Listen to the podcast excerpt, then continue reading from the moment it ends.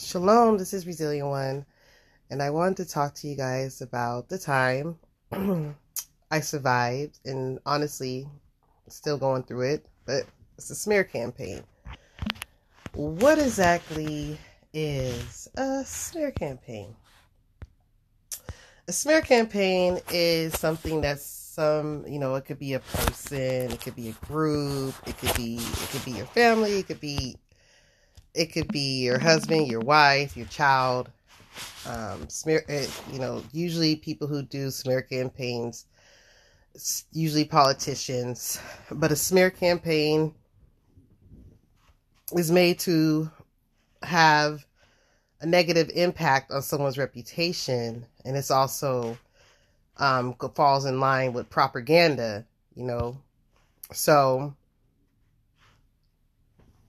excuse me if I'm swallowing all up in your ear. Um, so, a smear campaign is there to damage someone's credibility.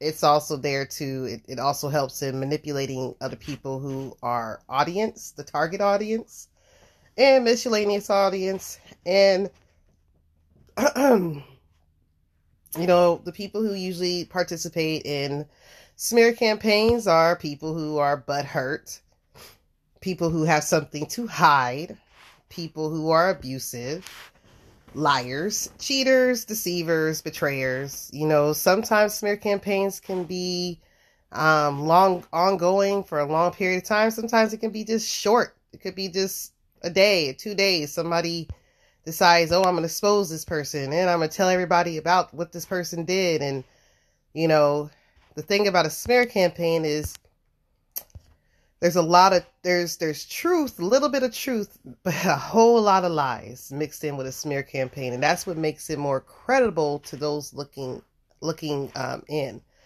For me, smear campaigns don't work. I look at people sideways who tell me, unless I hear it myself, and that's how I roll because a lot of people out here nowadays are just very manipulative. I don't really go by rumors, you know, unless, you know, again, unless somebody is the person who's telling me is very credible. And again, they better be telling me something because my life's in danger. When people repeat stuff to me, I know there's a there's a hidden agenda. Normal people don't go around talking about people. At least I don't. I don't go around, you know, my life is not I'm not obsessed with talking about other people to other people. Unless I'm mad at them, but I bet you guarantee it I ain't gonna be lying on them I tell my truths and I'll tell yours too. So, with that being said, when you decide to leave a target, uh, a target, when you decide to leave a toxic person, a psychopath, any type of cluster B personality disorder, a narcissist, borderline, whatever, they engage in this lovely thing with the smear campaign. But quiet as is kept, the smear campaign happens before you get involved with that person. It happens even sometimes right after you meet that person. So why the narcissist or toxic person is love bombing you, making you feel like you found everything you ever wanted, they're also going behind your back and telling people your secrets. are telling people you're an alcoholic. are telling people whatever the hell they make up they're telling people it, but they're not telling him out of malice. It's out of concern. It's like Sister Samsung. I noticed that she comes to work late and she has powder under her nose. And she be hella hyper. I don't know, you know, I know she was she used to, you know, sister don't got the woman don't got nothing going on. But the person who's saying these making up these stories they have a hidden agenda. Sister Samsung, she might have, you know, she might be going for the same job. So Sister Chastise decides to make up stories, you know. So for me, I went through a smear campaign. And mind you guys, I have been through hmm, short term smear campaigns where somebody's just trying to save their ass. Um, there was allegedly, I ain't gonna go into the smear campaigns that I went that I had went through. I'm not going to go through them, but you know, they're short lived. They don't last that long. Um, you know, maybe about a week. The ones that I had where somebody decided to expose me, and the exposure worked on one case, and it didn't really work on that case. It's just the judge didn't really see it my way. But either which way, I I, I disengaged with that person for life. Um, this other smear campaign that was weight ward against me, that was about two weeks, a week, and it was it was around the time my mother died too. So my little sister decided to do some really horrible stuff and um decided to lie and make up stories and luckily for me uh, my family all checked her and actually just decided to cut her off because they you know they saw through her her stuff. You know you don't do that. We we just lost a, a family member and you're being messy. You're stealing you know stealing money allegedly um cussing people out you know just doing the most. So people you know luckily that smear campaign failed miserably this smear campaign i went through is also like the one my little sister put me through it's gonna fail now when like i said when they start these smear campaigns they started while they're love bombing you. So you're thinking everything's cool, everything's going good. Now they're talking behind your back, telling people anything, whatever they're saying. They're, they, you know, they what what these narcissists do is these these toxic people do is they pretend like they care. They don't give a sh- they don't care about you. Cause then later on, when they start devaluing you and that discard happens, you see who the hell they are. But they pretend to other people that they care. So, you know, the narcissist I was dealing with, people would come up to us, and unfortunately, he was manipulating the hell out of, you know, um, this organization organization I was a part of. I don't think everybody was fooled by him, though. I don't. I want to say that I don't think so, but you know, there were some people who, who, one person came up to me and I remember we were having a celebration. I had some, I had some alcohol, you know, and they're like, "Hey, I know, you know, you you're drinking a little bit too much." And maybe I was, but I wasn't drunk. But you know, I remember thinking, "Why would he come up and say that?" It's a celebration. Um, but then come to find out, the person who executed this smear campaign, they're telling people that I have a drinking problem and all kinds of stuff, you know. So they're making it look that that's the first that was the first time that I figured, okay, he's repeating my secrets, or he's repeating things, or he's saying things that are untrue, or I don't know. I just knew that once I had somebody come up to me like that, I knew my secrets were out the door. Not that I'm an alcoholic. I'm just saying if somebody can go and manipulate someone to think that, then what the things you do know about me, you're telling. That's common sense. You just need an extra you needed some extra spice to your to my truth. So shit she's alcoholic too by the way you know? Um so the smear campaign was happening amongst a group of uh people we knew together. And fast forward he used like i said he used the people that we were we we knew together to talk about me. Now the the what he also what, what you know in this smear campaign um when he when he really started revving it up was when I caught things, I caught stuff, I caught on to possible things he was doing behind my back. So, um, you know, he became worse and worse. But let me keep going the smear campaign was in the beginning of our marriage. It was little, it was small, it was nothing big. Um, but towards the beginning, middle, he got caught. Um, one day he was, uh, I don't even know what we were arguing about. It was hella early in the morning.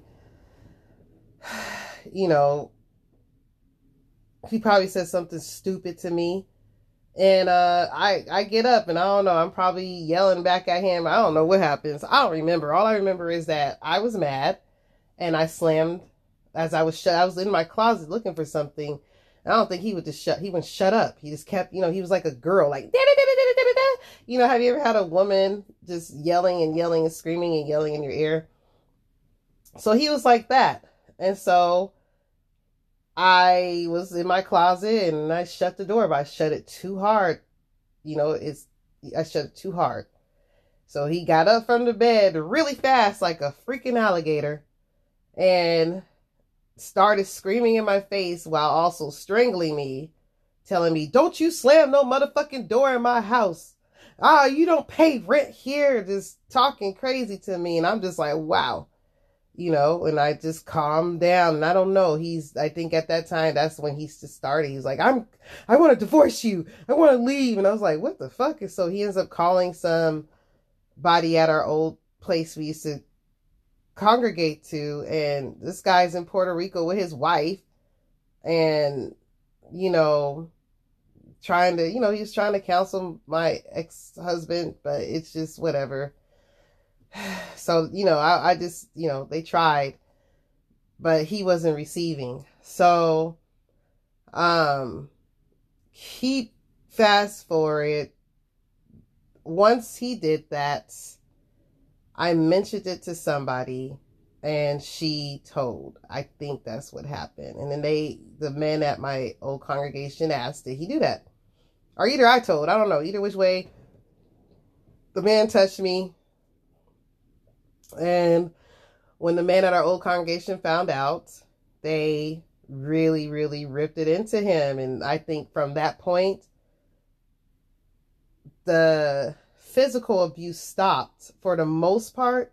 He would do like weird things like dig into my collarbone or he knew pressure points or you know he would take my fingers and bend them all the way back towards my wrist and do it with a smile on his face, trying to pretend like he's playing. You know, we would wrestle on the floor, but sometimes he, would, I think when we were playing, he was actually getting joy out of hurting me, but it was with a smile on his face. It was always about power and domination with him.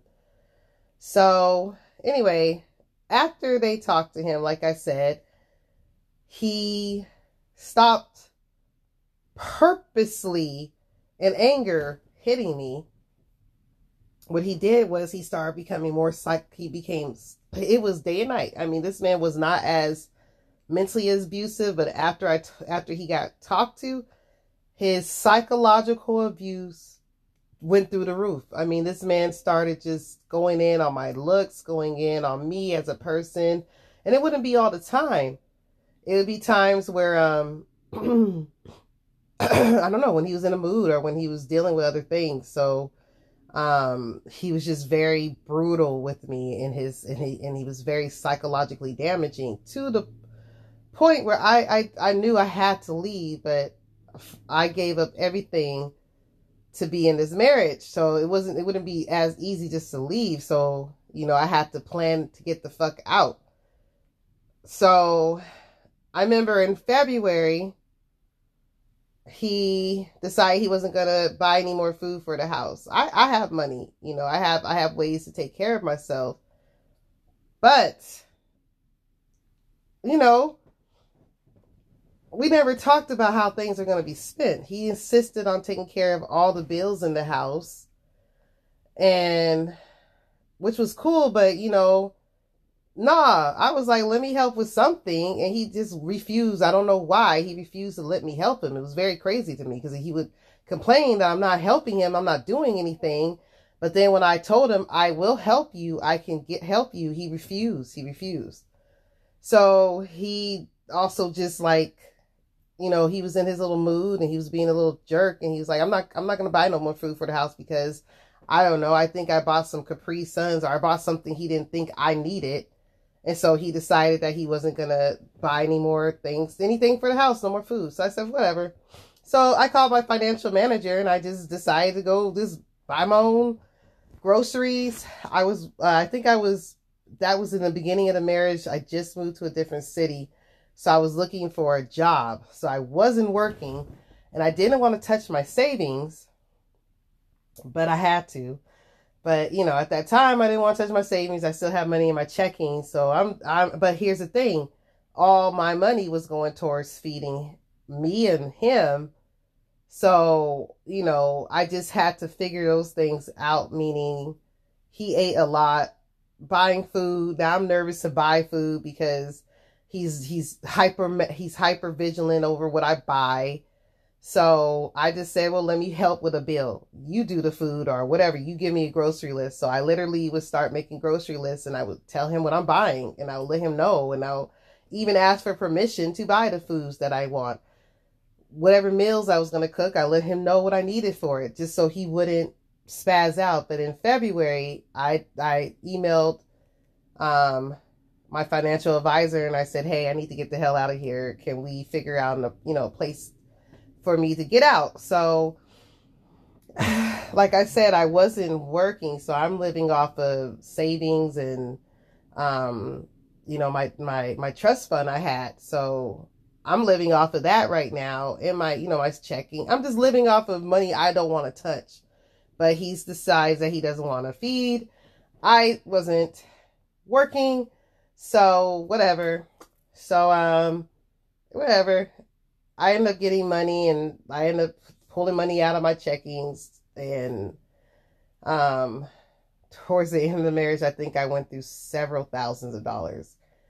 Not again sure why he didn't want me to help him out with the rent or with anything. It was very strange to me there has to be a calculating reason why he did that. But I know I'm going into the smear campaign, but I'm just letting y'all know, you know, he was just moving kind of weird. Kind of, he was moving weird. So when the food part came, he, you know, I told the people that we were involved with, you know, what he was doing. Like he's not buying food. So they suggested go to the food banks. So I started going to food banks. And he did that same day that he decided to be an asshole. He did send some money to buy some food, but he was, you know, five, six, five, six o'clock in the morning. He's being an asshole, and I just it wasn't necessary. So, um, I I think that's when I just kind of just decided, you know, whatever. I I I don't know. So when I told the people that, because he knew I was going to tell, because I'm always big on telling. I'm like, you're going to do me dirty. Somebody's going to hold you accountable. If I can't, God can't. Well, I know you be you don't like to be you, nobody. He's the type of person that doesn't want nobody knowing his personal inner self. So every time he did something, I told. I was like, I'm not protecting you because you're not protecting me. So, and I, I didn't tell family. I just told people like my family, my family, my blood relatives. I told other people that were around us. And they got into him. And then, um, again, he lies, lies, lies, lies. So the smear campaign, let me go back into that. It also was at his job. So he would, you know, look, I never recorded this man just talking um, because he, when he was, he was extremely abusive. So he would not yell at me all the time. He was more so calm. He was more calculating what he said. So, um, there's something, there's a traumatic childhood trauma I, I overcame. And he would casually bring it up and say, well, how could you get yourself into that situation? How does that happen? What did it feel like? You know, just constantly bringing up something that happened to me in my childhood and then blaming me for it. And of course, you know, you could, if somebody's just nonchalant or just dumb, they're going to be like, oh, he's, they're just curious. No, he's doing it because he knows that that could cause post traumatic stress. He knows that that's triggering me and blaming someone for something that someone else did to them is cowardly. So, of course, I got triggered and I would get pissed off and again talk to other people about what he's doing because I just didn't think it was right. What I want to say before I keep going into this is that this man and me were not meant to be together. God probably punished the hell out of me because I should have known better and I did. I had people warning me. I had people in my church, the higher ups, warning everybody, and I did it.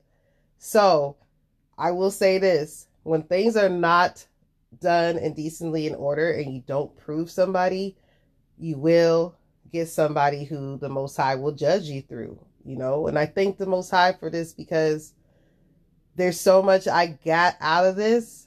There's so much to I don't know. I, I, I got, I learned a lot. I pray, and nah, I'm going to tell y'all right now, I'm going to be real with you. Um, I'm still not divorced, correct, all the way, but of course, men approach me. I don't want no man. I'm so traumatized. I will love again, but I want to really make sure that um, if that was to happen, it's done correctly. I do not believe that I am bounded to this man because I did not commit adultery. Um, I did not fornicate. Mainly, I did not commit adultery, and he decided to leave. And all I'm happy he left because towards the end, I really believe that this man wanted me dead. You know, and the Most High just nipped it in the bud. I made a mistake, a huge mistake. I want anybody who listens to this to be a cautionary tale that when someone warns you not to do something, you should listen. Never marry someone who doesn't love you. Never marry someone because you got a tinkle in your winkle. Never marry somebody out of anything outside of the Most High's will. Like, you don't want to do that. A lot of times I be watching, you know, I'm, I shouldn't be watching murder mysteries until like I feel safe where I'm at.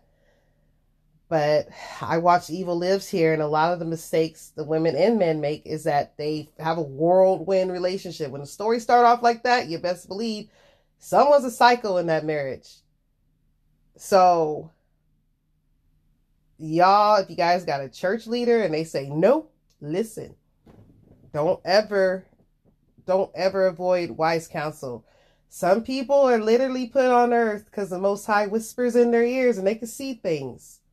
You know, they the Most High gives them discernment, and a lot of times, again, when we get married to people we don't know, you get stuff like this.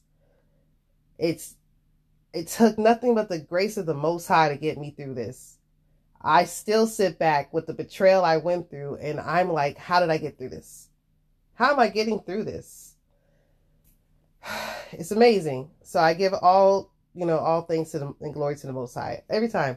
And I'm not ashamed of what I went through because what he did to me is not a reflection of me. That's a reflection of him what I would be, I was being, I was foolish. I was dumb, you know, but I don't take accountability for anybody's abuse towards me. I never will. I hold people accountable for what they do. You know, when this whole situation is done and over with, there will be legal ramifications. I don't play with my, I'm not even about my reputation. What it is, is that I felt harassed, bullied, uh, humiliated, my name was drug drag dragged in the mud and there was a lot of crimes going on that were just swept under the rug because again i did um i, I did if you guys scroll down i did a um a, a what is it a, a, a letter to i don't know survivors of abuse we people who've been through dv we typically try to protect our abuser because we end up suffering from Stockholm syndrome. You know, we end up finding, we end up, you know, loving our abuser and feeling sorry for them. So, you know, when I met this person, allegedly, this is what he told me. I don't, I don't, I don't want to get him because he's stupid. He's, he always be trying me.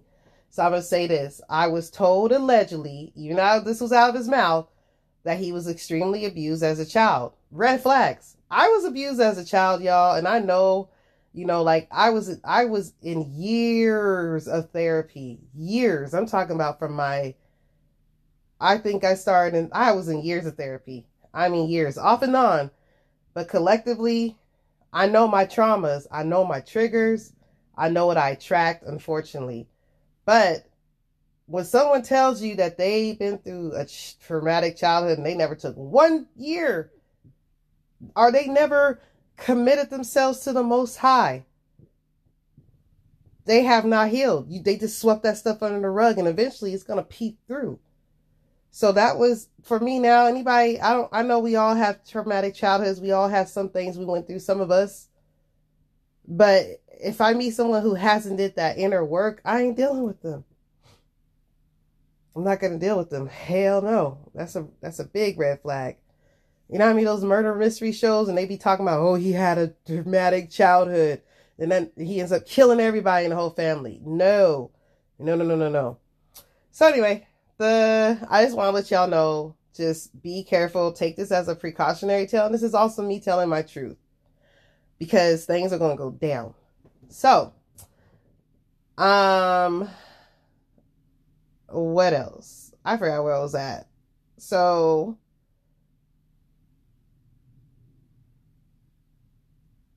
yeah, so the mental abuse was very, he was very calm with it, you know. So, there'll be times where I'll have my sister on the phone, and I always have my Bluetooth in my ear for the most part sometimes. And so he just thought I was maybe just listening to a video, maybe watching the class, but I had my sister on the phone and she would just hear this man saying the most horrendous, heinous things.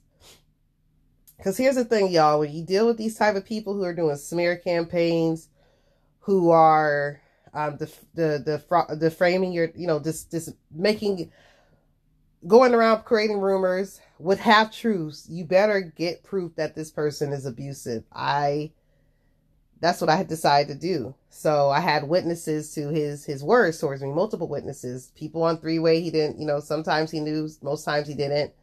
But when he was talking to me crazy, you know, I made sure that someone heard it outside of me. So therefore, when things get to the court of law, I always had, you know, outside of, you know, the police, um, outside of um, advocates, uh, and I forgot, oh, therapists, doctors. Outside of those people, I also had care, you know, people who actually heard how he was talking to me. So, um,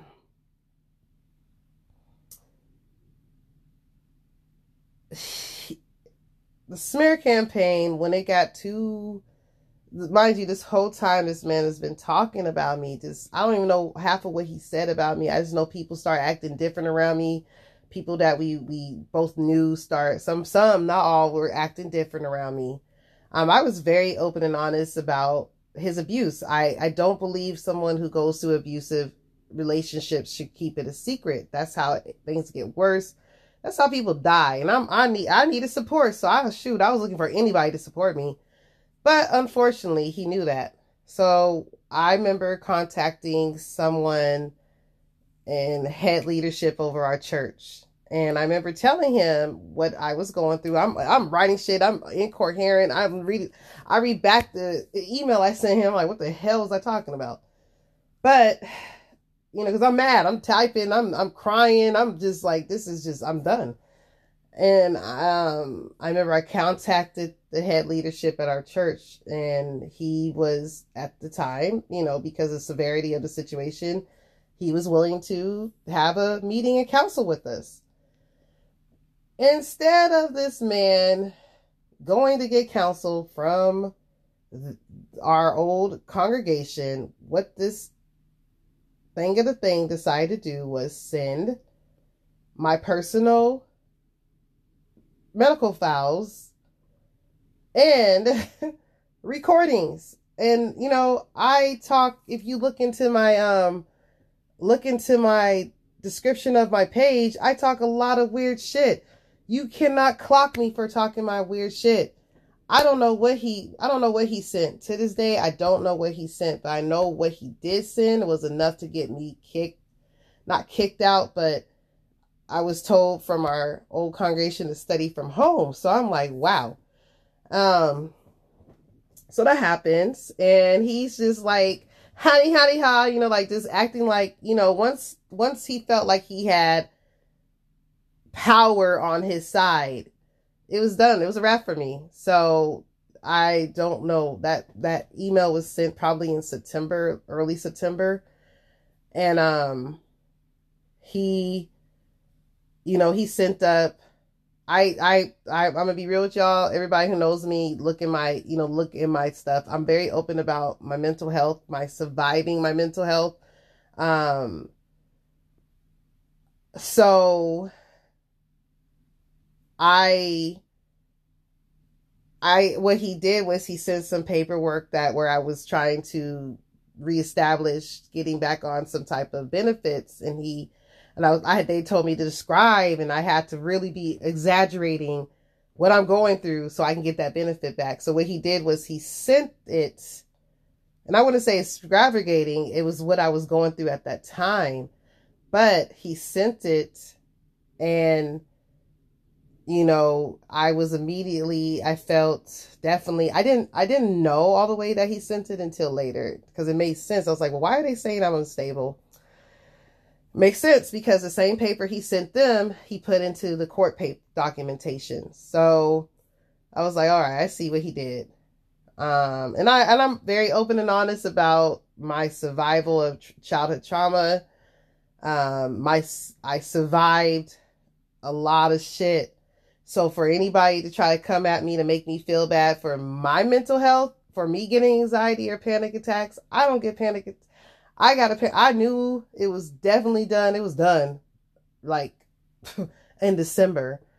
But once I started getting panic attacks, I was like, nah, I can't. I can't. No, I'm I'm like I wasn't able to sleep, anxiety. Um you know, I'm to be real with y'all this man um I started getting suicide ideation again. Not saying I was suicidal, but the thoughts. I never committed, attempted ever to do any type of um, suicide, um, ever.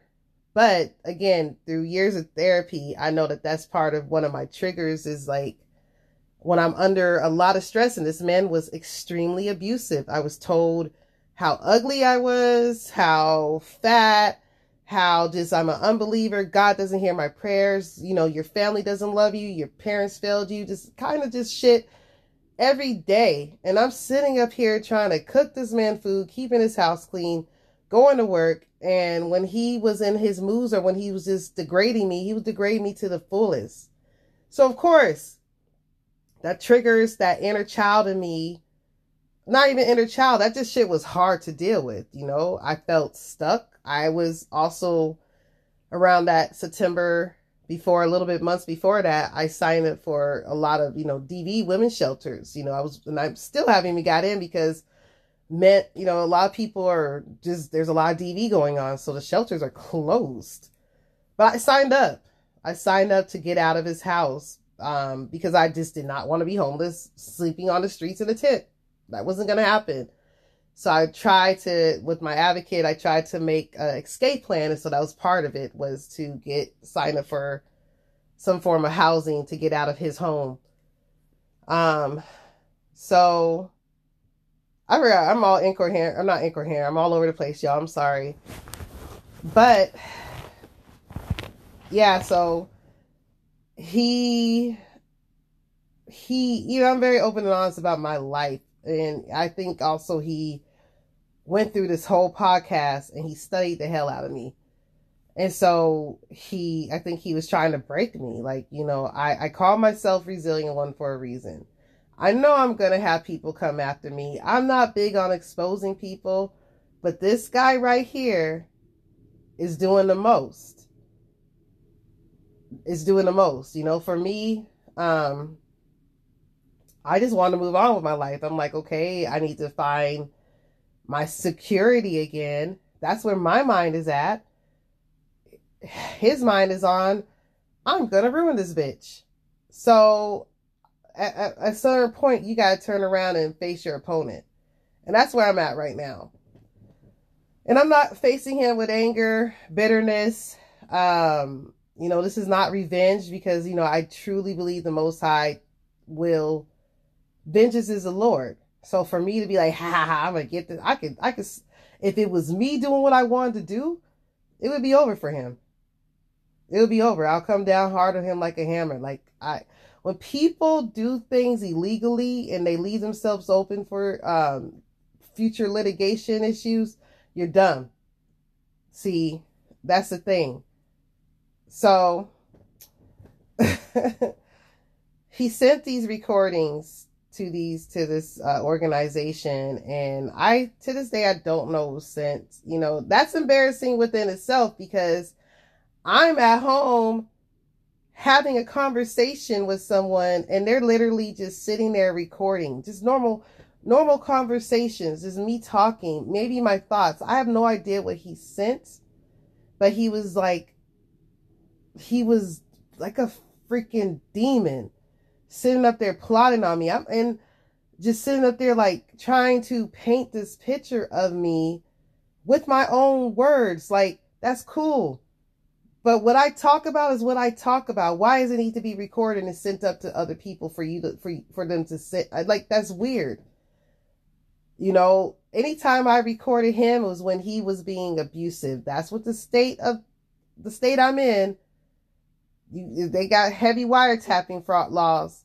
So you can't just record someone in a regular conversation. They have to have you have to have consent.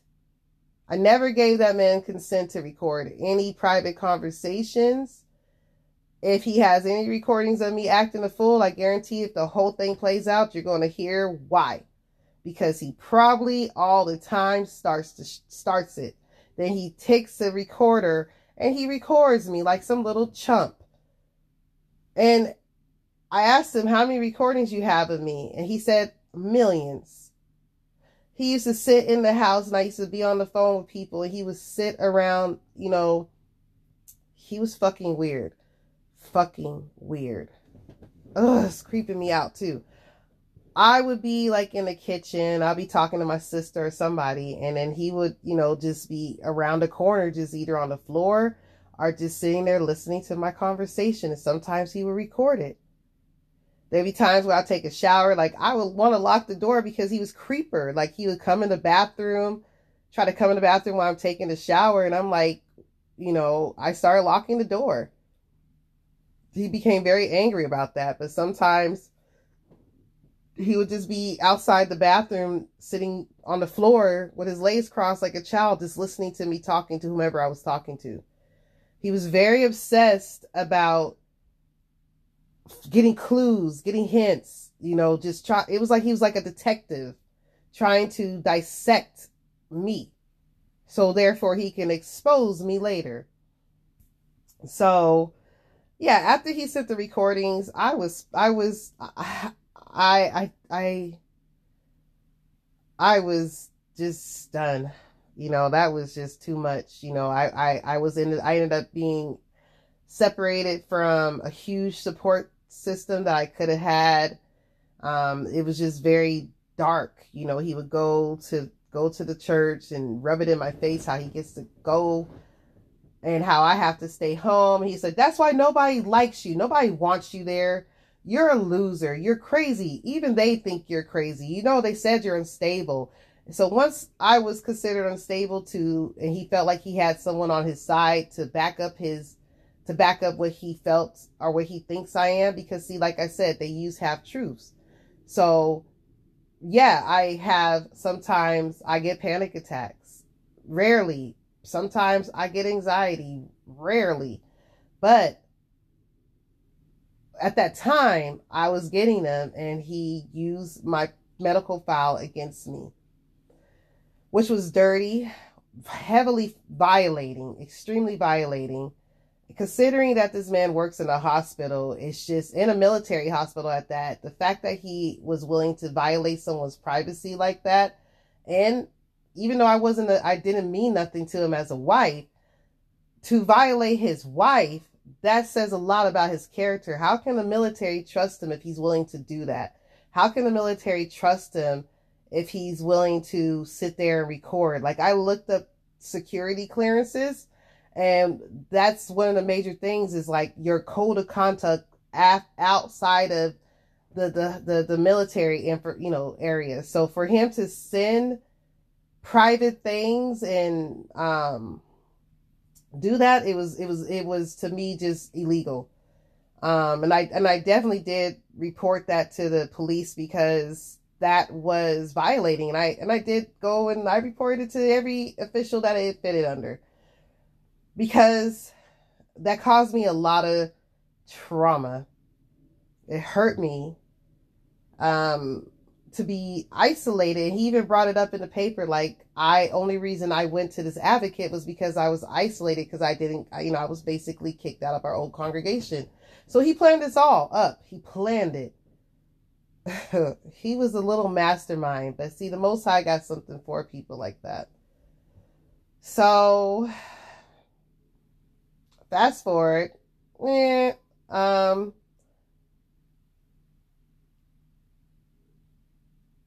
no, back forward. Let's go back. Um, the fights started getting worse. So that all happened in September, but the fights started getting worse after um, I found something in his car that some woman left behind. So he would tell the men at the, you know, Harvest Smear campaign was to tell these, gaslight these men into believing that he loves to make me look like I'm jealous and insecure. So what he would do is he would flirt. He would go tell me how he finds certain people around us that we had mutual people we knew, that how he found certain people attractive. Um, he would, to me, flirt a little bit too much, even if we weren't in our congregation. Outsiders, people, women walking past, you know, we married each other not based on anything in particular. God wasn't our focus. It wasn't his focus, I'll say. And it definitely wasn't our focus when we got married. So, of course, things like a man looking at other women, if you marry someone for less, that lust demon ain't going to go away that's common sense, but it's like, okay, I'm right here though, bro. So can we knock it off? It's embarrassing. And he wouldn't stop. And I, I kept bringing it up and he would do it in front of me and I would talk to, you know, I, I'll be upset because, you know, no woman wants to be around a dude who's checking out other women in front of them. It's, it's embarrassing. Like do that alone if you're going to do something like that. And so he would go and tell some of the people at our old place that we used to go to, that I'm jealous, I'm insecure. And I remember someone even telling me, like, you need to work on your security. I'm like, it's not about my insecurity. This guy is flirting openly with other women. Other women are openly flirting with him, and I'm just standing there. I don't know what to tell you. That's not insecurity. It's just really bad, rude behavior. I don't like that shit. I don't care. I don't care who it is. There's a common thing for respect because there's a nice looking man out here too but guess what? I'm not gonna disrespect no man I'm with and, and flirt with some other dude. Like that's not that's not you know that's not right. That's weird. So he he would have people thinking I'm insecure, I'm I'm jealous. So when I found items in his car from women, either previous, during our relationship, I would I would confront him on it, you know, sometimes. And he would go and tell people, oh, she's finding things. This car I had, I had it for three years. I never cleaned it. Da da da da. But I'm like, well, why is it every time I come in here, there's new things of hair? Why is there hair ties, hair, you know, this stuff, this women leaving stuff in his car. So one time I was in the car and I decided to kind of clean up the area where I was at. I cleaned it up. I was like, okay, if I see one thing in here, and I try, sometimes I got in his car and I just look straight ahead. I didn't want to look around. I told myself, don't, don't be looking through his stuff no more. This is going to drive you crazy. So I stopped. But unfortunately, that day, it was hot as hell. I needed some water. I'm sitting in his passenger seat. He's inside our old place we used to congregate at, and he comes out. No, he's in there. I'm looking for some water and I get my water. I look down. I'm like, hmm, what's that? So I look and I see that there's a hair tie again in his car. And I was like, what? And I was like, was this here before? You know, I'm trying to remember. But then when I pick it up, I'm like, this is not a hair tie. This is actually a choker. And then inside the choker, the person made into like a hair tie and it had all this hair around it. And so my heart's going thump, thump, thump because I was like, I don't remember seeing this. I get out and I tell one of the, the brothers, and I actually I talk. I don't know if I talked to his wife or him first, but you know, his wife, no, I talked to his wife first, and she was just like, she just told me, sis, just leave it. And, you know, I left it. And then her husband's looking at his his wife, and she's, you know, he can see on his wife's face, like, ooh. And so he's like, what? And then she was like, and then, you know, he's like, sis, oh, I was about to say my name. He's like, do he's like, just leave it. So I left it. You know, they said leave it, leave it. Okay. I drove it down. He said, throw it down the floor. I throw it down the floor. At that time, I'm we're just, you know, I'm she's, you know, his his wife is just shaking her head like, sis, you know, you know, you know, she's trying to comfort me in her best way possible. And her husband's just, you know, I I I just feel the vibes. The whole situation was all messed up. So I'm like, all right, just go home and I was just like, oh my God, this is horrible. And anyway, I'm about to get back into the car and I'm, you know, the, the my husband, he's coming out and he, you know, he sees that again, there's a vibe. He can see it. And they're like, he's like, what? And then the guy points to the ground and my ex-husband picks the necklace up and he's up, he, you know, he tried to keep his cool. So I get in the car and he's like, this is why, he say, this is why we can't be married.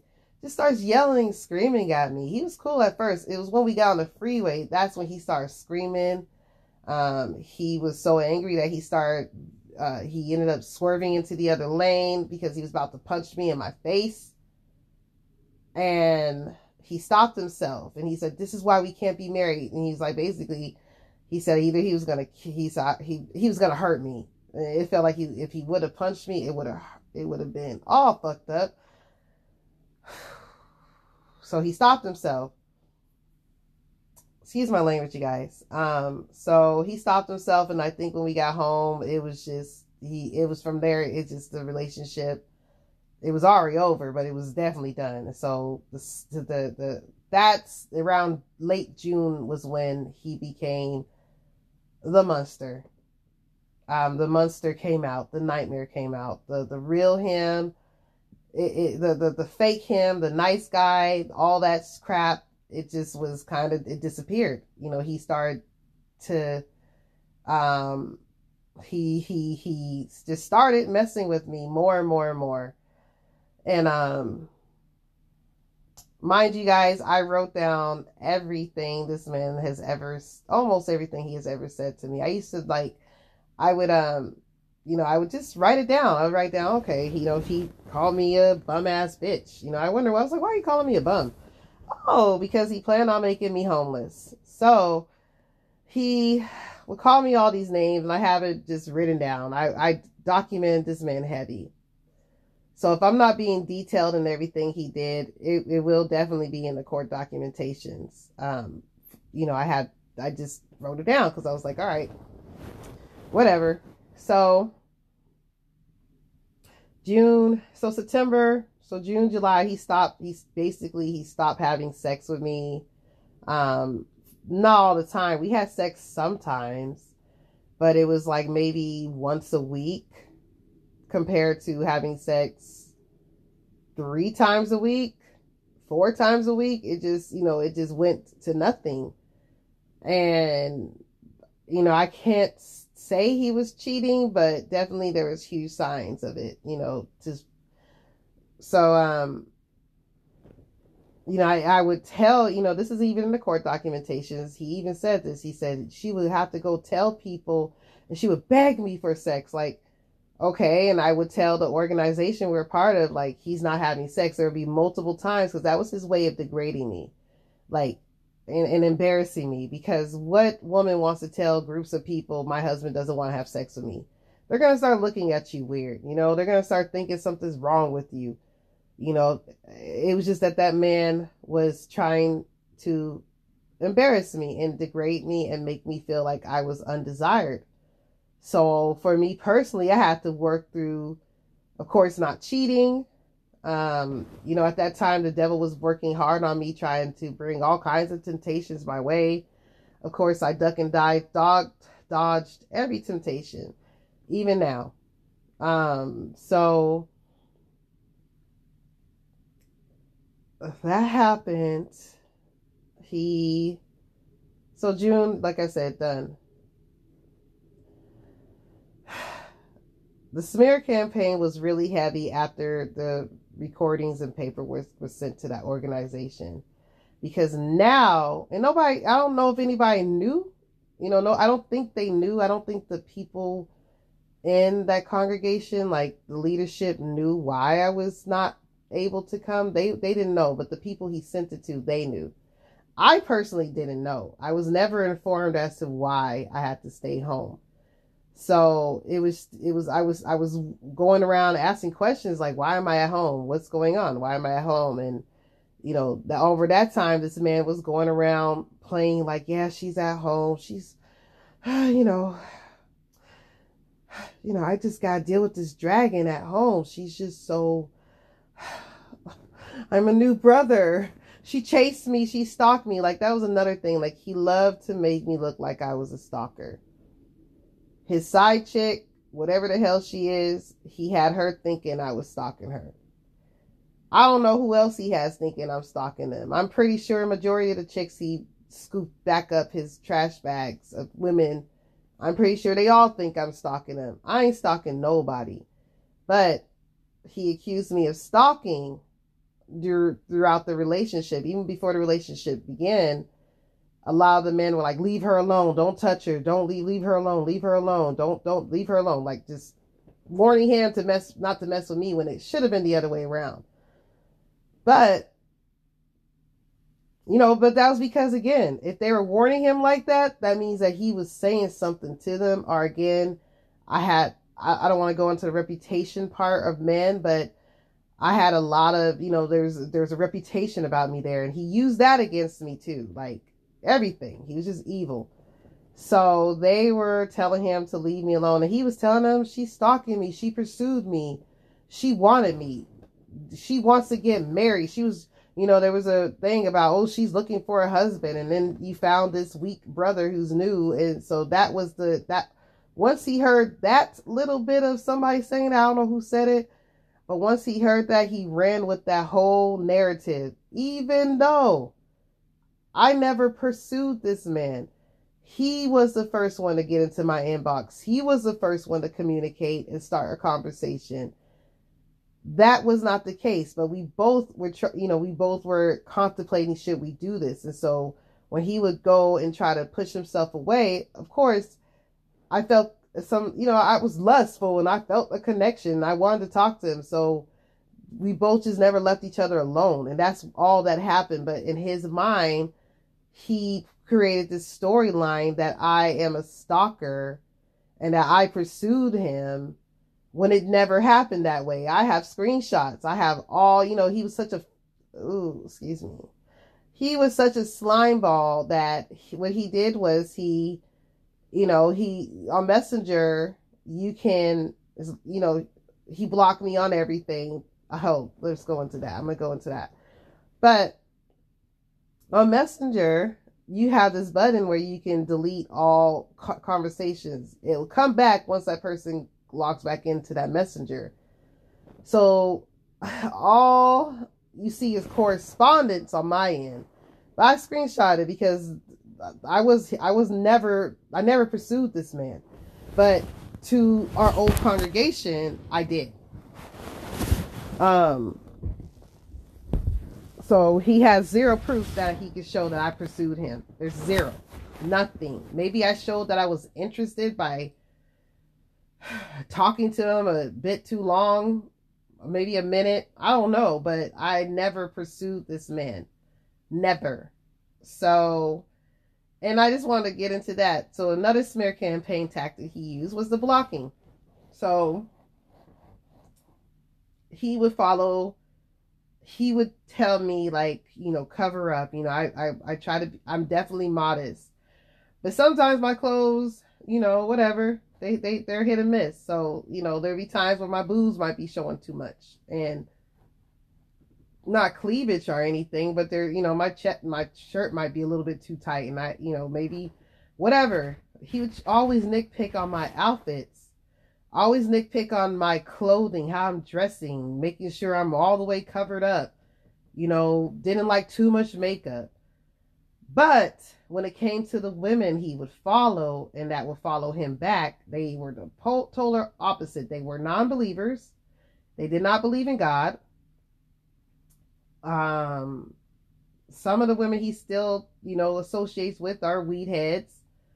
Um, but the allegedly, but I'm just saying, you know, he told these men that I was stalking his social media and I was harassing women. That's not the case. What the case was was that I would look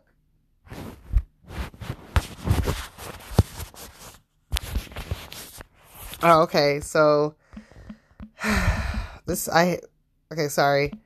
So I would look at his uh social medias and there was one particular woman that just popped out of the blue and I realized I I'm gonna have to end this. I will be right back, you guys.